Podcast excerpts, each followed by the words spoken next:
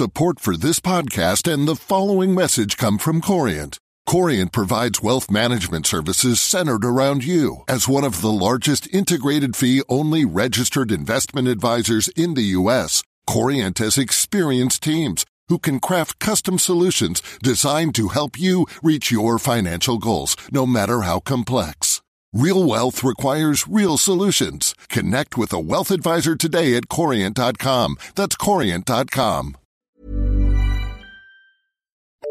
The FT. Welcome to World Weekly with me, Gideon Rachman. This week, have European leaders done enough to save Greece and the Eurozone? About 160% of GDP debt levels in Greece. Almost everyone who's a serious economist who looks at that says that is unsustainable. There is no way, unless Greece becomes the next China in terms of economic growth, that they're going to be able to pay off that debt. David Cameron struggles to contain the threat from the News of the World phone hacking scandal. I have an old fashioned view about innocent until proven guilty. But if it turns out I've been lied to, that would be a moment for a profound apology. And in that event, I can tell you I will not fall short. And has President Obama's meeting with the Dalai Lama endangered US Chinese relations? Contrast to Nicolas Sarkozy, the French president's meeting with the Dalai Lama, or Angela Merkel, the German chancellor's meeting a few years ago, those did have effect, and the Chinese really punished those countries with withheld contracts. But I think in the case of the US, there's too many other important elements to the relationship. Let's start with the Eurozone. Joining me is the FT's Brussels bureau chief Peter Spiegel, who was at the very fraught emergency summit where Eurozone leaders struggled to come up with a new package to save the Greek economy from implosion. So, Peter, they've now done this deal. It's mind bogglingly complex, lots of elements in it. But what's your general feeling? Is it enough to stave off economic disaster in Greece? I think we stave off economic disaster for the short term because Greece will have financing for the near future. Europe and the IMF have stepped up to the bat. The financing gap, which was going to emerge in March 2012, has been filled. The problem is this huge debt burden that Greece has, 350 billion euros. They're reducing it, but they're reducing it a very, very small amount. And this has always been the long term concern for Greece that we're at about 160% of GDP debt levels in Greece almost everyone who's a serious economist who looks at that says that is unsustainable. There is no way, unless Greece becomes the next China in terms of economic growth, that they're going to be able to pay off that debt. And I don't think we've solved that. And they're going to have to take another whack at it somewhere down the line. I think that's inevitable. So Greece has a slightly less onerous debt burden, but still probably too onerous. And also, they, as I understand it, still have an ongoing financing gap. I mean, they're still running deficits of close to 10%. Yes, yes. And that is why we saw two, three weeks ago the Greek government passed a series of austerity measures, 28 billion euros. Every time the IMF and the EU go back, almost every quarter, to look to see if they're hitting the targets, they keep missing the targets because they're supposed to be able to bring down their debt and deficit levels on a trajectory that becomes sustainable, where the annual deficits are about 3%, which is what they think are sustainable. At some point, they have to have a net surplus because they have to start paying off this debt. So the problem is they reset the trajectory every time. Greece keeps missing it. They have to ask for more austerity measures. Not only that, now they're asking Greece to sell off portions of the country to start paying off debt. So the question is, at what point do we say this is just completely not going to be on track and have a proper default where we just say to bondholders, there's no way you're going to be repaid. Let's do a real haircut. Let's not this little twiddling around the edges, which is basically what happened, and just say 50% of what Greece owes, sorry, you're not going to get paid. Let's do a good old fashioned Argentine style default. Greece is cut off from the markets forever, but Europe and the IMF will step in and help with the financing. Is that your sense of where you think we will end up? Even in private conversations we do have with very senior officials, everyone acknowledges that's going to happen at some point. The logic has always been with Greece let us push off the day of reckoning as long as we can. Now, the Europeans have been criticized for that. Why are you pushing off the inevitable? All you're doing is moving debt from private bondholders to now governments because they're bailing them out. Do it now. Let's get the private bondholders to pay. I must say the argument against that is, is not an illogical one. We are currently in the middle of a crisis. The economies are, are only just now beginning to grow. We could see a double dip recession. Why do we want to take a whack at private bondholders right now? Let's wait three, four years when hopefully we see an economic growth situation, we see Europe bank stabilize, then do the big default destabilizing event when the global financial system can take the shock. The problem is what we've done yesterday is in some sort of half measure. We've done neither fush nor foul. We have not said we will fund you forever, and we have not said we're going to do a big old default. We've said we're going to do a little bit of default, so we're going to panic everyone, but not get much gain out of it. Now, you use that phrase, panic everyone, and that's, of course, the key next question. Because I noticed that the rhetoric coming out of Brussels was Greece is very much an exceptional case because they want to wall it off and make sure that this doesn't spread to Ireland, Portugal, far less Italy, Spain. What's your assessment of that? I think there is the risk of contagion. This was the primary demand of Jean Claude Trichet, the president of the European Central Bank. He, um, more so than almost every other leader in that room, was panicked about this very point. A, because European Central Bank owns a lot of debt of peripheral countries right now. This very point being no selective default, which yes. they've now agreed on. Yes.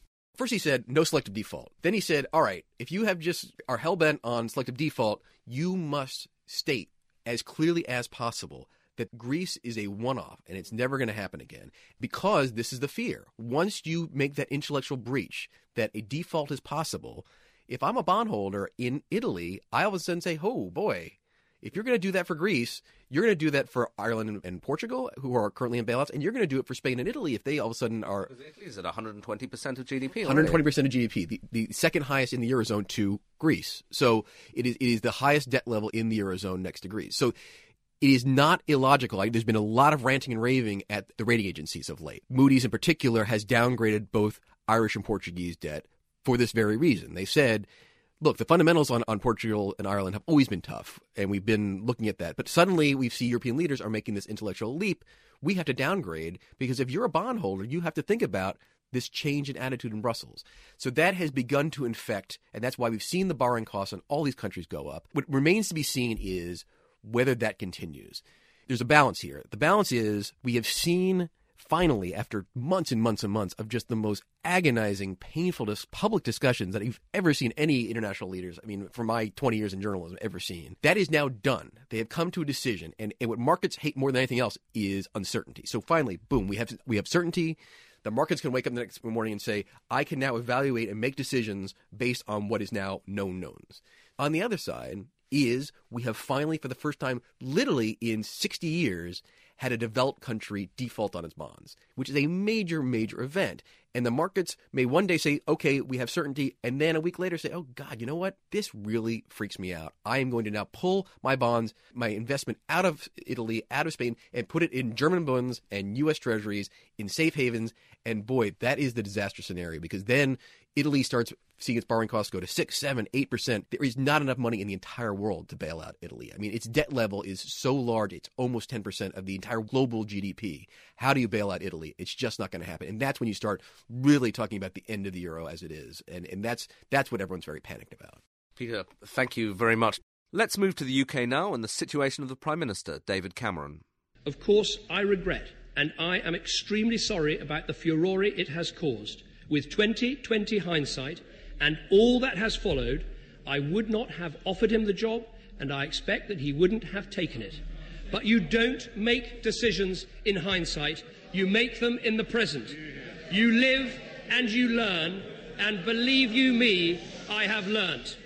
I have an old fashioned view about innocent until proven guilty. But if it turns out I've been lied to, that would be a moment for a profound apology.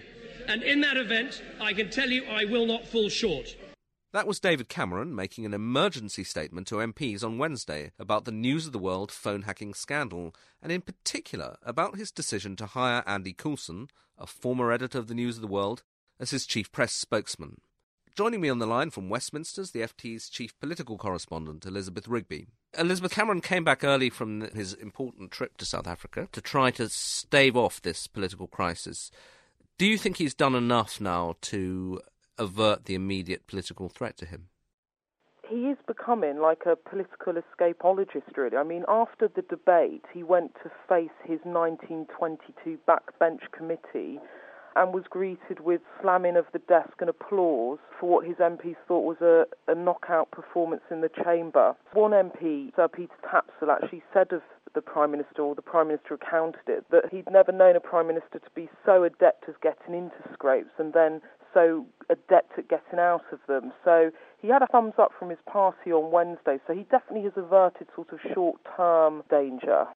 But is there still a long term danger because there are these court cases and one doesn't know what people like, say Andy Coulson, his former press secretary, may say in future? This is exactly his problem. If you think about the Coulson connection, at the moment you could say it's an irritant, it's like a rash, but it's not the plague, it hasn't killed him off. But I think what will happen over the next year, two years, is that as the police investigation into phone hacking at News of the World continues, the danger is is that there will be this gradual drip, drip, drip of bad news about Andy Coulson. He could end up in the dock in court, and if that happened, it's going to be extremely damaging for Cameron because his links with this guy are going to be brought up again and again and again. It does seem like a massive error of judgment to have appointed him, and what could he have been thinking? It clearly was an error of judgment. And actually, when people in the lobby have talked about it, some of Cameron's advisors, what they say of this is that Cameron is a very loyal guy, and once he has a team around him, he doesn't trust many people, and once he does trust them, he's loath to let them go. And so, what some of the people around him suggest is that he didn't want to let Coulson go, and maybe he did hold on to him for too long. I mean, maybe someone that was a bit more ruthless about it would have cut him loose certainly back in the autumn of last year when that New York Times investigation came out. But again, of course, Nick Clegg, his deputy, was advising him never to take him into Downing Street in the first place when he assumed the office of Prime Minister last May. So, to summarise, how much of a distraction is this from the business of government? He has important challenges. The economy is still struggling, chaos in the Eurozone. Is he still able at the moment to do his job properly? I think he is probably very thankful that we are now at summer recess because the train that is phone hacking has temporarily been stopped, certainly in parliamentary terms, although the story is clearly running in the corporate world as to how News Corp copes with this. For Cameron, as you said, there's a huge crisis in the Eurozone. We're going to have growth figures out next week, which are going to suggest the economy's flatlining at best.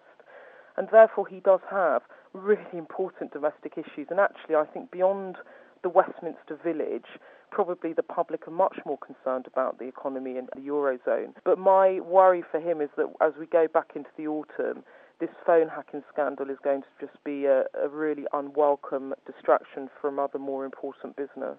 Elizabeth, thank you very much indeed. Let's move to our final topic for today. The summit of the Association of Southeast Asian Nations took place against a background of escalating tensions about territorial disputes in the South China Sea. And the week had already got off to a tense start, with China criticizing Barack Obama for the American president's meeting with the Dalai Lama. Serena Tarling spoke to the FT's bureau chief in Beijing, Jamil Anderlini, and she began by asking him whether President Obama's meeting with the Dalai Lama could really damage relations between China and the United States. I think China come out with a lot of storm and fury over this, but they always do that when any leader of any country meets with the Dalai Lama. I think in this case that it's unlikely to have a lasting effect on Sino-US relations. I think in contrast to, say, Nicolas Sarkozy, the French president's meeting with the Dalai Lama, or Angela Merkel, the German chancellor's meeting with the Dalai Lama a few years ago, those did have effects on the relationship, and the Chinese really punished those countries with withheld contracts and things like that. But I think in the case of the US, there's too many other important elements to the relationship, and I think that it's also a tradition for the US president to meet with the Dalai Lama. So although the Chinese will make a huge fuss about it, I think that it's unlikely to have lasting effect. We've also recently seen disputes not only between the US and China, but also with the Philippines and Vietnam over clashes in the South China Sea. What are the key issues at stake here? Well, the key issue is that all of these countries that surround the South China Sea, the Philippines, Vietnam, Malaysia, China, Brunei, Taiwan, these countries and territories all have claims to parts of the South China Sea. Now, China's claim is the biggest, and it's most of the South China Sea is what they claim. Some of their claims go even right up very near to the coastlines of all those other countries. So there are these big overlapping historical claims to territory. Now, 80% or so of China's seaborne oil goes through the South China Sea. Plus, under the seabed, there's supposed to be a lot of mineral resources, oil and, and other resources. In the past, China hasn't really had the naval power to assert it, its claims. But now, with the growth of its economy and the growth, very fast growth of its military budget, China is now getting into a position where it can start to assert more of its claims. So this is very worrying for all the other neighbors in the region. There are fears that it could spark a, a real arms race as other countries, the smaller countries, try and beef up their military capabilities to ward off Chinese claims. Now, the reason the U.S. is involved is that the U.S. say they have vital national interest in keeping the South China Sea open to shipping and to their military. And very interestingly, we're starting to see the U.S. come down on the side of the Philippines and Vietnam. China's becoming more assertive, more aggressive in the region. The U.S. is also talking a lot now in the last couple of years about re-engaging in the region and has made a number of offers to mediate on the side of the smaller Southeast Asian countries. Is this likely to be a flashpoint at the ASEAN summit? Absolutely. Last year we saw it was the main flashpoint. You had a shouting match, apparently, according to people in, in the room, there was a shouting match between U.S. Secretary of State Hillary Clinton and uh, Chinese Foreign Minister Yang Jiechi. In that shouting match, according to FT sources, the Chinese foreign minister thumped the table and said that China was a big country and all the other countries were small countries and they should just get used to it. And this is a very interesting, quite telling insight into China's foreign policy concept that it's developing. And it's a big change from just two or three years ago when, when actually Yang Jiechi was on the record publicly saying that China does not differentiate between big and small countries. That was Jamil Anderlini talking to Serena Tarling. And that's it for this week. My thanks to Peter Spiegel in the studio, to Elizabeth Rigby in Westminster, and to Jamil Anderlini in Beijing. World Weekly is produced by LJ Filotrani. Till next week, goodbye. For more downloads, go to ft.com forward slash podcasts. Support for this podcast and the following message come from Corient. Corient provides wealth management services centered around you. As one of the largest integrated fee only registered investment advisors in the U.S., Corient has experienced teams who can craft custom solutions designed to help you reach your financial goals, no matter how complex. Real wealth requires real solutions. Connect with a wealth advisor today at Corient.com. That's Corient.com. This is the story of the one. As head of maintenance at a concert hall, he knows the show must always go on. That's why he works behind the scenes, ensuring every light is working, the HVAC is humming, and his facility shines. With Grainger's supplies and solutions for every challenge he faces, plus 24 7 customer support, his venue never misses a beat. Call quickgranger.com or just stop by. Grainger, for the ones who get it done.